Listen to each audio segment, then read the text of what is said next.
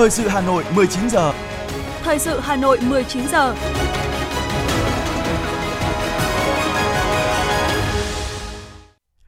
Võ Nam và Thu Minh xin được đồng hành cùng quý vị thính giả trong 30 phút của chương trình thời sự tối nay, ngày 31 tháng 3 năm 2023. Chương trình có những nội dung chính sau đây. Thủ tướng Phạm Minh Chính dự lễ kỷ niệm 60 năm thành lập Ngân hàng Thương mại Cổ phần Ngoại thương Việt Nam. Bảo đảm bộ máy chống tham nhũng hoạt động sông thông suốt. Xây dựng thành phố Hà Nội văn hiến văn minh hiện đại. Kỷ niệm 50 năm quan hệ ngoại giao Việt Nam Australia. Phần tin thế giới có những thông tin. Cuba công bố kết quả bầu cử Quốc hội khóa 10. Mỹ tái khẳng định duy trì quan hệ với Israel. Sau đây là nội dung chi tiết sẽ có trong chương trình. Thưa quý vị và các bạn, dự và phát biểu tại buổi lễ kỷ niệm 60 năm thành lập Ngân hàng Thương mại Cổ phần Ngoại thương Việt Nam, mùng 1 tháng 4 năm 1963, mùng 1 tháng 4 năm 2023 và đón nhận danh hiệu Anh hùng lao động diễn ra sáng nay, Thủ tướng Chính phủ Phạm Minh Chính ghi nhận thành tích xuất sắc của ngân hàng, để phát triển ngang tầm với các ngân hàng trong khu vực, Thủ tướng cho rằng Vietcombank cần tiếp tục chuyển đổi mạnh mẽ hoạt động kinh doanh, quản trị, điều hành theo thông lệ và chuẩn mực quốc tế tốt nhất, nỗ lực tăng vốn, nâng cao năng lực tài chính, thu hẹp khoảng cách về quy mô với các tập đoàn tài chính quốc tế, tiên phong trong việc thúc đẩy phát triển dịch vụ ngân hàng hiện đại tại Việt Nam thực hiện tốt hơn nữa vai trò cầu nối giữa các doanh nghiệp hoạt động đầu tư trong và ngoài nước, Tại buổi lễ, thay mặt lãnh đạo Đảng, Nhà nước, Thủ tướng Phạm Minh Chính trao danh hiệu Anh hùng lao động tặng Vietcombank vì đã có những thành tích đặc biệt xuất sắc trong thời kỳ đổi mới. Tại cuộc làm việc sáng nay với Bộ Văn hóa Thể thao và Du lịch, Chủ tịch Quốc hội Vương Đình Huệ nhấn mạnh yêu cầu giả soát việc triển khai thực hiện các nhiệm vụ lập pháp liên quan đến lĩnh vực văn hóa, đặc biệt cần chủ động đề xuất bổ sung các nhiệm vụ lập pháp mới nhằm hoàn thiện thể chế tạo đột phá cho văn hóa phát triển – Muốn vậy, Bộ cần ra soát lại các vấn đề về thể chế, chính sách, pháp luật liên quan đến lĩnh vực của Bộ. Chủ tịch Quốc hội nhấn mạnh, để thực hiện kết luận của Tổng Bí thư Nguyễn Phú Trọng tại Hội nghị Văn hóa Toàn quốc năm 2021, cần tiếp tục ra soát, có thể bổ sung thêm một số nhiệm vụ liên quan và cần thiết phải điều chỉnh bằng luật. Chủ tịch Quốc hội đề nghị Bộ Văn hóa, Thể thao và Du lịch nghiên cứu, chuẩn bị kỹ lưỡng về nội dung được phân công, đặc biệt chú ý đến tính kết nối giữa các chủ đề chuyển đổi số, khởi nghiệp và đổi mới, sáng tạo và bảo tồn, phát huy giá trị văn hóa con người trong phát triển bền vững. Sáng nay, Ban Nội chính Trung ương đã tổ chức hội nghị trực tuyến ngành nội chính Đảng và Ban chỉ đạo phòng chống tham nhũng, tiêu cực tỉnh, thành phố trực thuộc Trung ương quý 1 năm 2023 Ủy viên Bộ Chính trị, Bí thư Trung ương Đảng, trưởng ban Nội chính Trung ương Phan Đình Trạc chủ trì hội nghị. Ủy viên Trung ương Đảng, Phó Bí thư Thường trực Thành ủy Nguyễn Thị Tuyến chủ trì tại điểm cầu Thành ủy. Tham luận tại hội nghị, trưởng ban Nội chính Thành ủy Hà Nội Nguyễn Quang Đức cho biết, trong quý 1, Ban Nội chính Thành ủy Hà Nội đã tiếp nhận xử lý gần 1.200 đơn thư. Ban chỉ đạo Thành ủy về phòng chống tham nhũng và tiêu cực đã theo dõi chỉ đạo 47 vụ việc, vụ án, triển khai 339 cuộc thanh tra, kết luận 201 cuộc. Qua thanh tra đã phát hiện vi phạm, kiến nghị thu hồi 33,9 tỷ đồng, kiến nghị kiểm điểm trách nhiệm với 61 tập thể và 85 cá nhân. Các cơ quan điều tra đã thụ lý điều tra 49 vụ án trên 147 bị can. Kết quả xét xử theo đúng tinh thần chỉ đạo của đồng chí Tổng Bí thư, trưởng ban chỉ đạo Trung ương về phòng chống tham nhũng tiêu cực, bảo đảm không có ngoại lệ, không có vùng cấm. Nhiệm vụ của ngành nội chính từ nay đến cuối năm tiếp tục kiện toàn, củng cố tổ chức bộ máy, xây dựng ban chỉ đạo phòng chống tham nhũng, đoàn kết, thống nhất cao, mỗi thành viên ban chỉ đạo phải thật sự công tâm trong sạch, toàn ngành tập trung chỉ đạo tham mưu, phối hợp chặt chẽ giữa các cơ quan chức năng của địa phương, giải quyết kịp thời các vấn đề phức tạp, không để hình thành điểm nóng.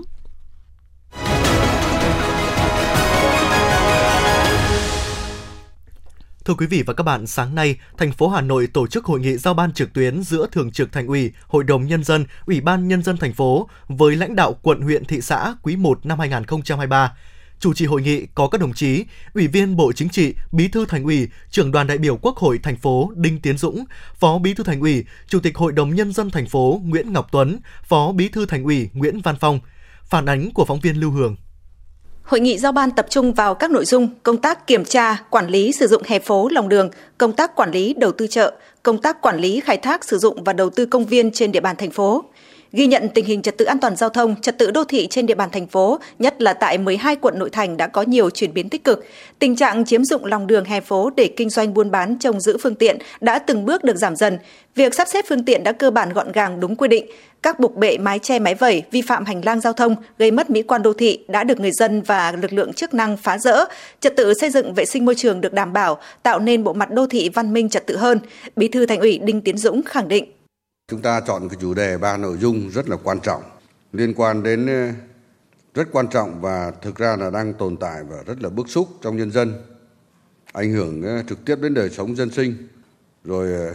vấn đề phát triển đô thị, cảnh quan đô thị. Và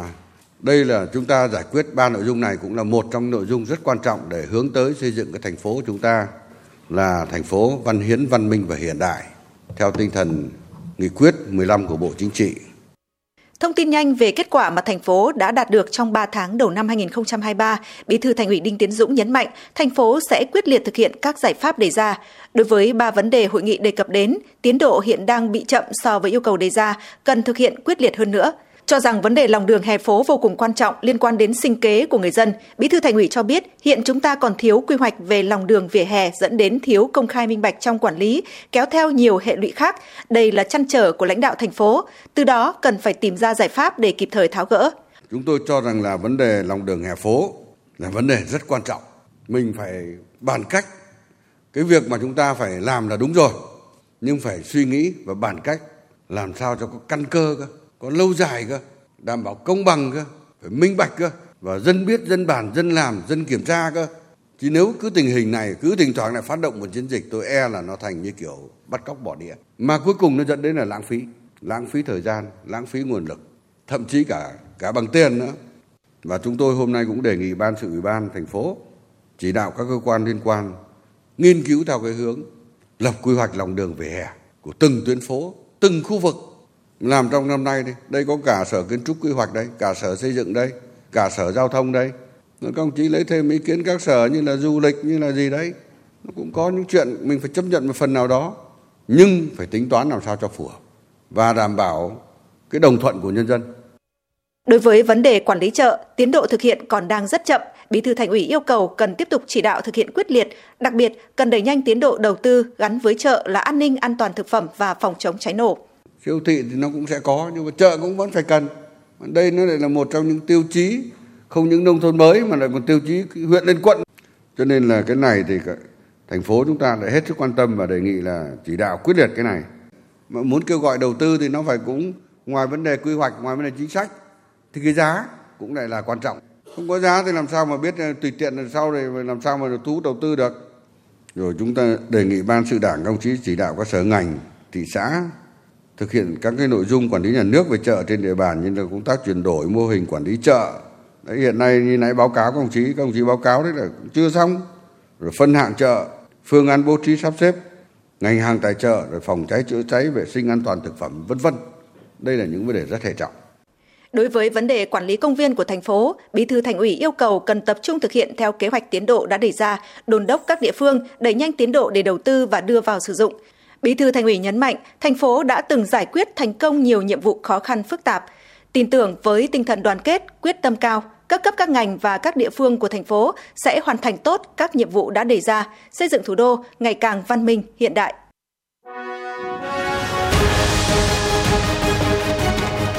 Thời sự Hà Nội, nhanh, chính xác, tương tác cao. Thời sự Hà Nội, nhanh, chính xác, tương tác cao.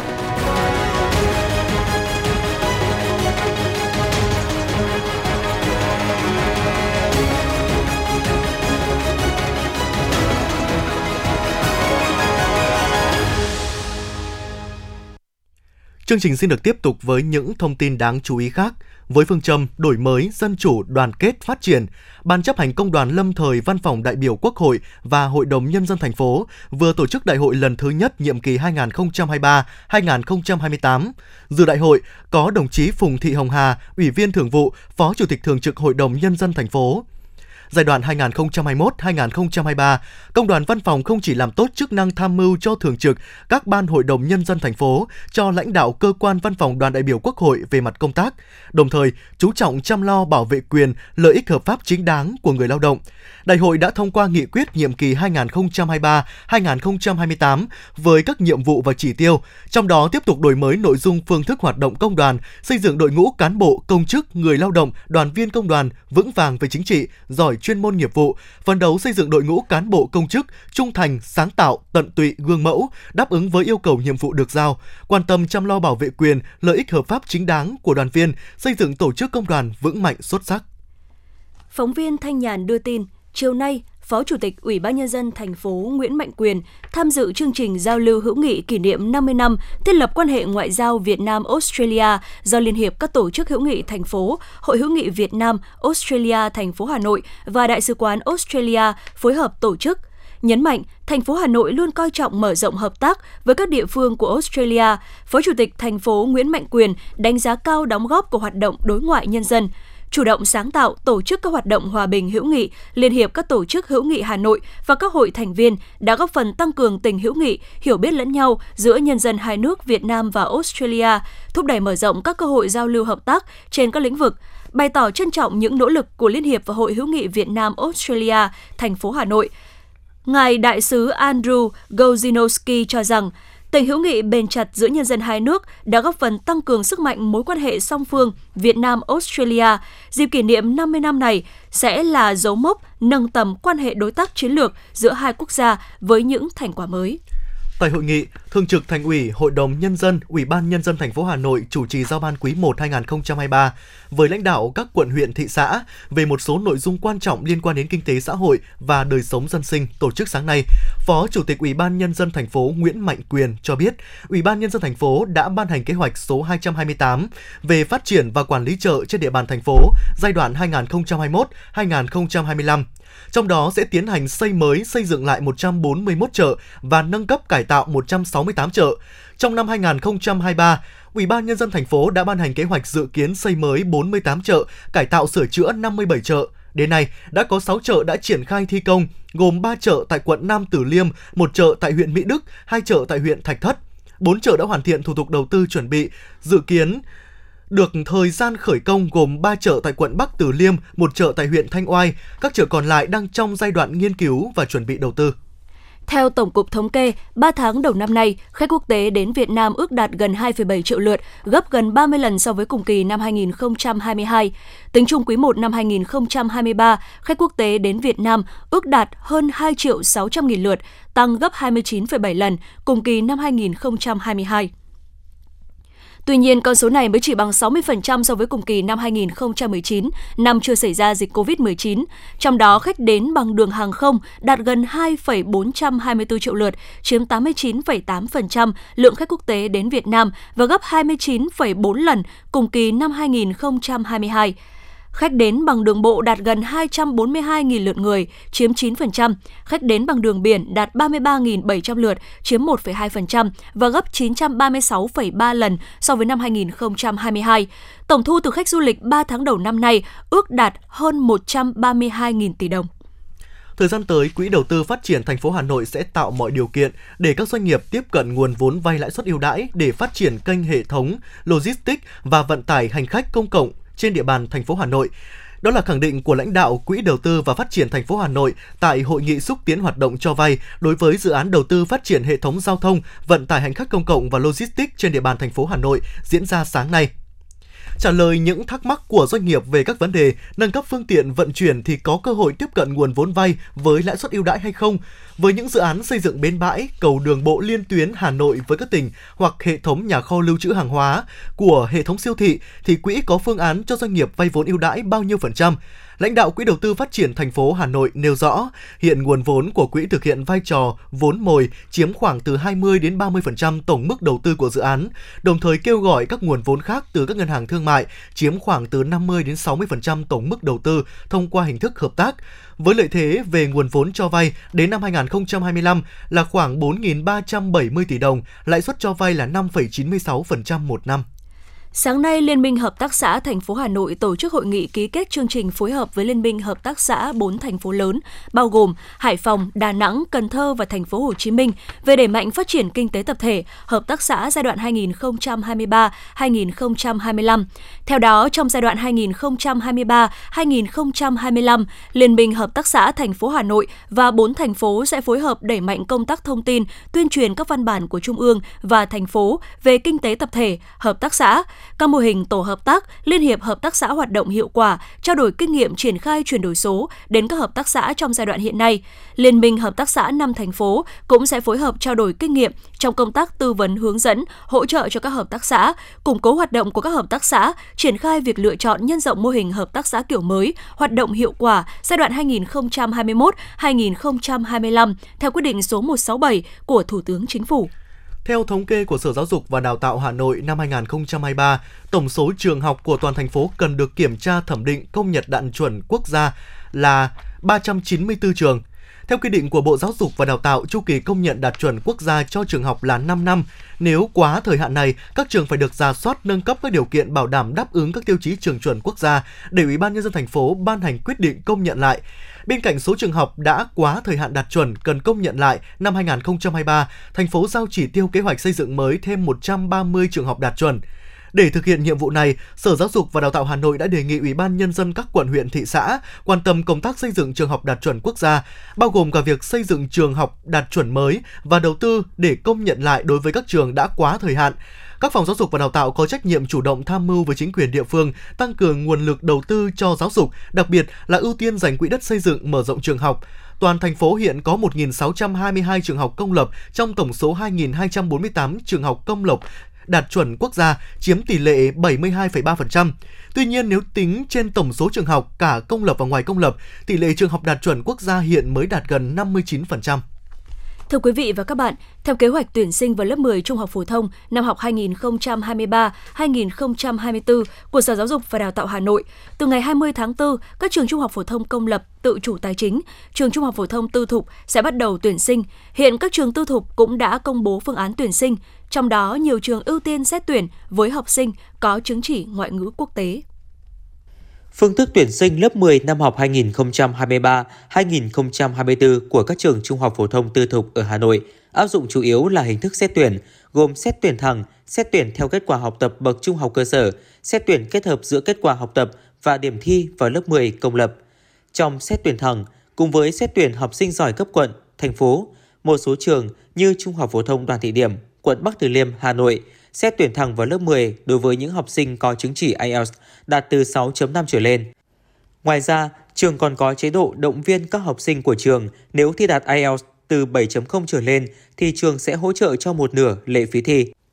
Trường tiểu học, trung học cơ sở và trung học phổ thông Archimedes Đông Anh cũng tuyển thẳng vào lớp 10 với thí sinh đạt giải trong kỳ thi học sinh giỏi cấp quận, thành phố hoặc đạt 5.5 IELTS trở lên. Riêng những học sinh đạt giải toán, vật lý, hóa học, khoa học, tiếng Anh hoặc có chứng chỉ 6.0 IELTS trở lên, trường cấp học bổng từ 10 đến 100 triệu đồng.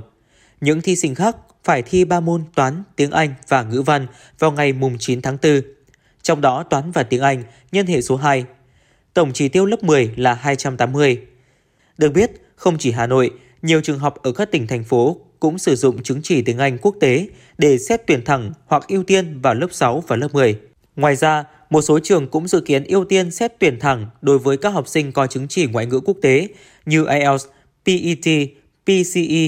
TOEFL, IBT. Ông Nguyễn Anh Tuấn, hiệu trưởng trường Trung học cơ sở và Trung học phổ thông Lê Quý Đôn cho biết.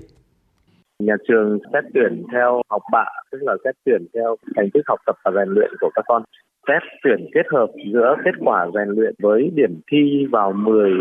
trung học phổ thông công lập Nhà trường sẽ ưu tiên à, xét tuyển các con học sinh mà có cái chứng chỉ IELTS từ à, 5.5 ưu tiên à, cho các con học sinh mà có cái năng lực tốt về ngoại ngữ nó phù hợp với cái định hướng của nhà trường là đáp ứng cái nguyện vọng tăng cường nhiều về tiếng Anh của các con.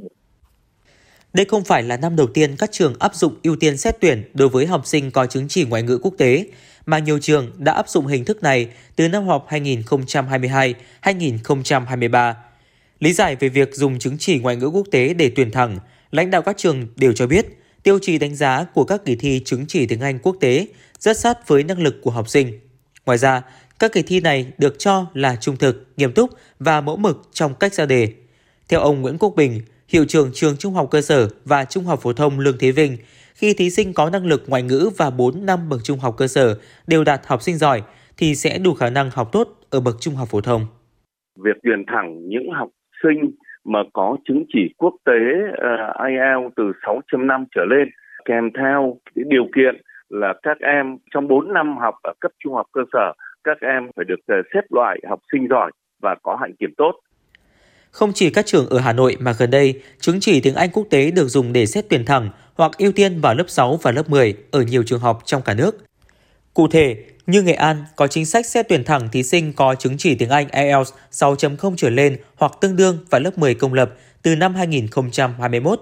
Sở Giáo dục và Đào tạo Quảng Trị miễn thi và tính điểm 10 tiếng Anh chung cho học sinh thi vào lớp 10 có IELTS từ 4.0 hoặc tương đương.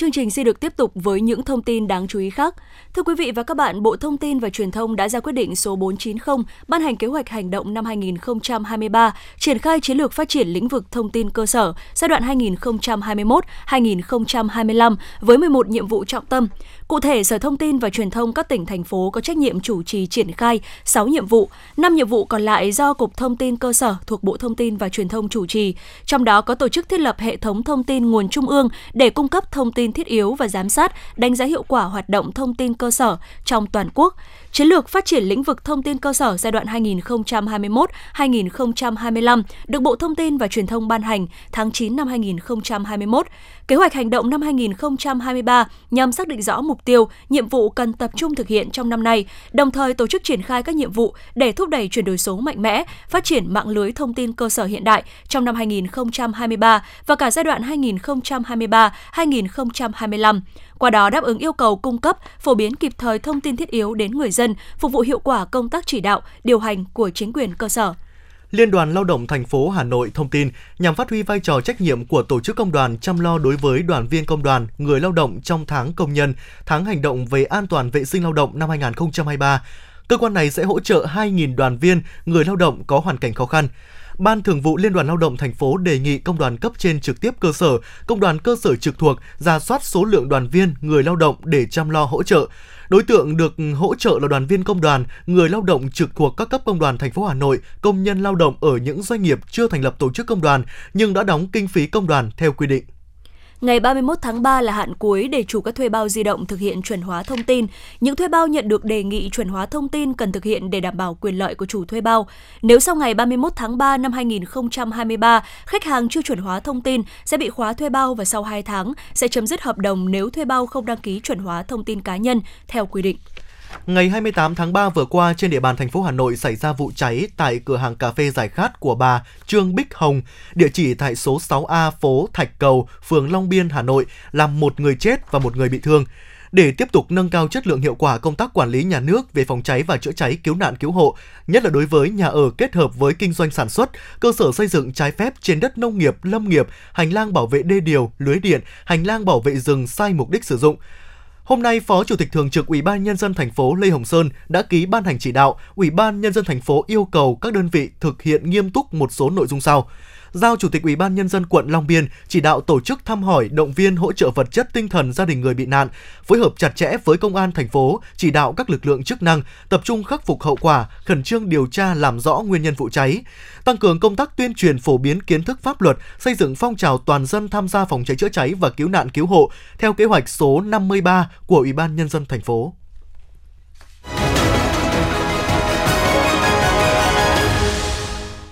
Xin được chuyển sang những thông tin thế giới. Thưa quý vị và các bạn, Chủ tịch Hội đồng Bầu cử Quốc gia Cuba Alina Bacero tuyên bố 470 đại biểu đã được bầu vào Quốc hội Cuba khóa 10 với hơn 61% số phiếu bầu hợp lệ. Tại cuộc họp báo công bố kết quả chính thức của cuộc tổng tuyển cử lập pháp vừa được tổ chức ngày 26 tháng 3, bà Bancero cho biết hơn 6 triệu cử tri, tương đương với 75,87% số người Cuba đủ điều kiện bỏ phiếu đã tham gia bầu cử, có hơn 5 triệu 500 nghìn phiếu bầu, tương đương với 90,28% tổng số phiếu là hợp lệ. Người phát ngôn Bộ Ngoại giao Mỹ Vedant Patel cho biết Ngoại trưởng Blinken đã tiến hành điện đàm với người đồng cấp Israel Eli Cohen, trong đó ông tái khẳng định tầm quan trọng của việc duy trì quan hệ song phương Mỹ-Israel. Nhà ngoại giao hàng đầu của Mỹ cũng đề cập đến vấn đề Iran và tái khẳng định sự ủng hộ của Washington đối với giải pháp hai nhà nước trong cuộc xung đột giữa Israel và Palestine. Ông đồng thời nhấn mạnh tầm quan trọng của việc tránh những hành động đơn phương gây leo thang căng thẳng tại khu vực. Bộ Ngoại giao Nhật Bản thông báo Ngoại trưởng nước này Yoshimasa Hayashi sẽ thăm Trung Quốc từ ngày 1 đến ngày 2 tháng 4. Đây sẽ là chuyến thăm đầu tiên của một ngoại trưởng Nhật Bản đến Trung Quốc kể từ tháng 12 năm 2019. Theo kế hoạch, ông Hayashi sẽ hội đàm với người đồng cấp Trung Quốc Tần Cương. Tổng thống Ukraine Volodymyr Zelensky đã có bài phát biểu qua video vào tối 30 tháng 3 về con đường mà nước này đã đi trong 400 ngày chống lực lượng Nga kể từ ngày 24 tháng 2 năm 2022. Ông Zelensky thông không cho biết chi tiết, nhưng quân đội Ukraine đã lên kế hoạch phản công vào tháng 4 hoặc tháng 5. Các diễn biến ở Ukraine thời gian qua đã khiến quan hệ giữa Nga và các nước phương Tây, đặc biệt là Mỹ, luôn ở trong tình trạng căng thẳng. Tình trạng này còn gia tăng sau vụ phóng viên báo Mỹ Wall Street Journal bị bắt ở Nga và việc Phần Lan vượt qua trở ngại cuối cùng để trở thành thành viên Tổ chức Hiệp ước Bắc Đại Tây Dương NATO. Sau gần 2 năm đàm phán, Anh đã đạt được thỏa thuận gia nhập Hiệp định Đối tác Toàn diện và Tiến bộ Xuyên Thái Bình Dương. Đây là thông báo vừa được Thủ tướng Anh Rishi Sunak đưa ra trong bối cảnh London đang tìm cách thắt chặt các mối quan hệ trong khu vực và xây dựng mạng lưới thương mại toàn cầu sau khi rời khỏi Liên minh châu Âu. Văn phòng Thủ tướng Anh đánh giá đây là thỏa thuận thương mại lớn nhất của London trong thời kỳ hậu Brexit. Hàn Quốc sẽ không yêu cầu hành khách nhập cảnh bao gồm cả người Hàn Quốc và người nước ngoài điền vào các mẫu đơn hải quan nếu không mang theo hàng hóa chịu thuế. Quy định sẽ có hiệu lực từ đầu tháng năm tới. Mục đích của việc giảm thiểu thủ tục là nhằm tăng số lượng khách du lịch quốc tế đến Hàn Quốc, hướng tới mục tiêu mục tiêu đón 10 triệu lượt khách trong năm nay và thúc đẩy tiêu dùng nội địa vốn đang suy yếu do lạm phát cao kéo dài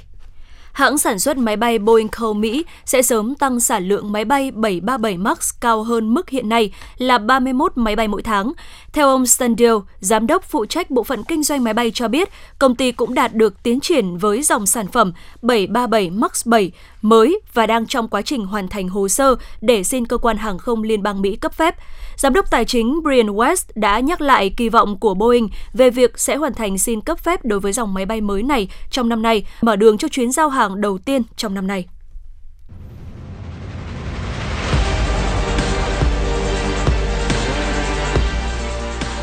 Bản tin thể thao Bản tin thể thao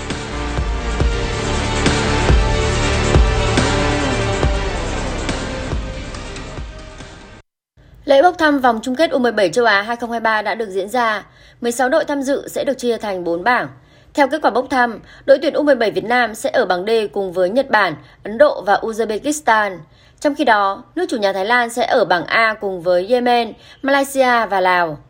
Bảng B là cuộc đua giữa Hàn Quốc, Iran, Afghanistan và Qatar. Còn bảng C là cuộc tranh tài giữa Tajikistan, Australia, Ả Rập Xê Út và Trung Quốc. Vòng chung kết U17 châu Á 2023 sẽ được diễn ra từ ngày 15 tháng 6 đến ngày 2 tháng 7 năm 2023 tại Thái Lan. Các đội sẽ thi đấu theo thể thức vòng tròn một lượt tính điểm xếp hạng ở mỗi bảng. Đội nhất và nhì sẽ giành quyền vào tứ kết. Bốn đội thắng tại tứ kết sẽ vào bán kết, đồng thời sẽ giành quyền tham dự vòng chung kết FIFA U17 World Cup 2023 được tổ chức tại Peru vào tháng 10 sắp tới. Để chuẩn bị cho vòng chung kết U17 châu Á 2023, đội tuyển U17 Việt Nam dưới sự dẫn dắt của huấn luyện viên trưởng Hoàng Anh Tuấn sẽ tập trung đợt đầu tiên từ ngày 1 tháng 4 đến ngày 16 tháng 4 tại Trung tâm Đào tạo bóng đá trẻ PVF Bộ Công an. Tại vòng tứ kết nội dung đơn nam giải quần vợt Miami mở rộng 2023, hiện thực của giải là Christopher Eubank đối đầu với hạt giống số 4 là Daniel Medvedev. Tay vợt người Mỹ có khởi đầu khá tốt khi có tới 5 cơ hội đoạt break trước. Tuy nhiên, Medvedev đã cho thấy bản lĩnh của một tay vợt hạt giống số 1 thế giới. Anh nhanh chóng giành break để kết thúc set đầu với tỷ số 6-3. Sang set 2, hai tay vợt chơi khá giành co trong 5 game đầu tiên. Thế nhưng ở những game còn lại, Medvedev đã chơi xuất sắc hơn và kết thúc set đầu với tỷ số 7-5. Thắng chung cuộc 2-0, Medvedev tiến vào bán kết và đối đầu với người đồng hương là Karen Khachanov. Trận tứ kết thứ hai là cuộc so tài giữa Alcaraz và Taylor Fritz. Tay vợt số 1 thế giới đã chơi đúng với phong độ của mình khi giành break ngay ở game đầu tiên và nhanh chóng kết thúc set đầu với chiến thắng 6-4 sau 47 phút. Set 2 còn diễn ra chóng vánh hơn. Alcaraz đã không trượt bất cứ cú đánh nào trong khi Taylor Fritz hỏng tới 8 lần và mắc 4 lỗi kép. Set 2 khép lại với tỷ số 6-2 nghiêng về Alcaraz. Thắng 2-0, tay vợt số 1 thế giới giành vé vào bán kết và gặp Janet Sinner. Trong hai buổi đối thử vào năm ngoái, ban tổ chức F1 đã cho phép các tay đua có thể kích hoạt DRS tới 4 lần trong một chặng đua. Tuy nhiên vì lý do an toàn nên quyết định này đã bị hủy bỏ. Tuy nhiên ở giải đấu năm nay, GP Australia 2023 sẽ là chặng đua đầu tiên trong lịch sử của F1 khi mà các tay đua có thể mở hệ thống giảm lực cản DNS tới 4 lần trong một vòng xung quanh đường đua tại Albert Park.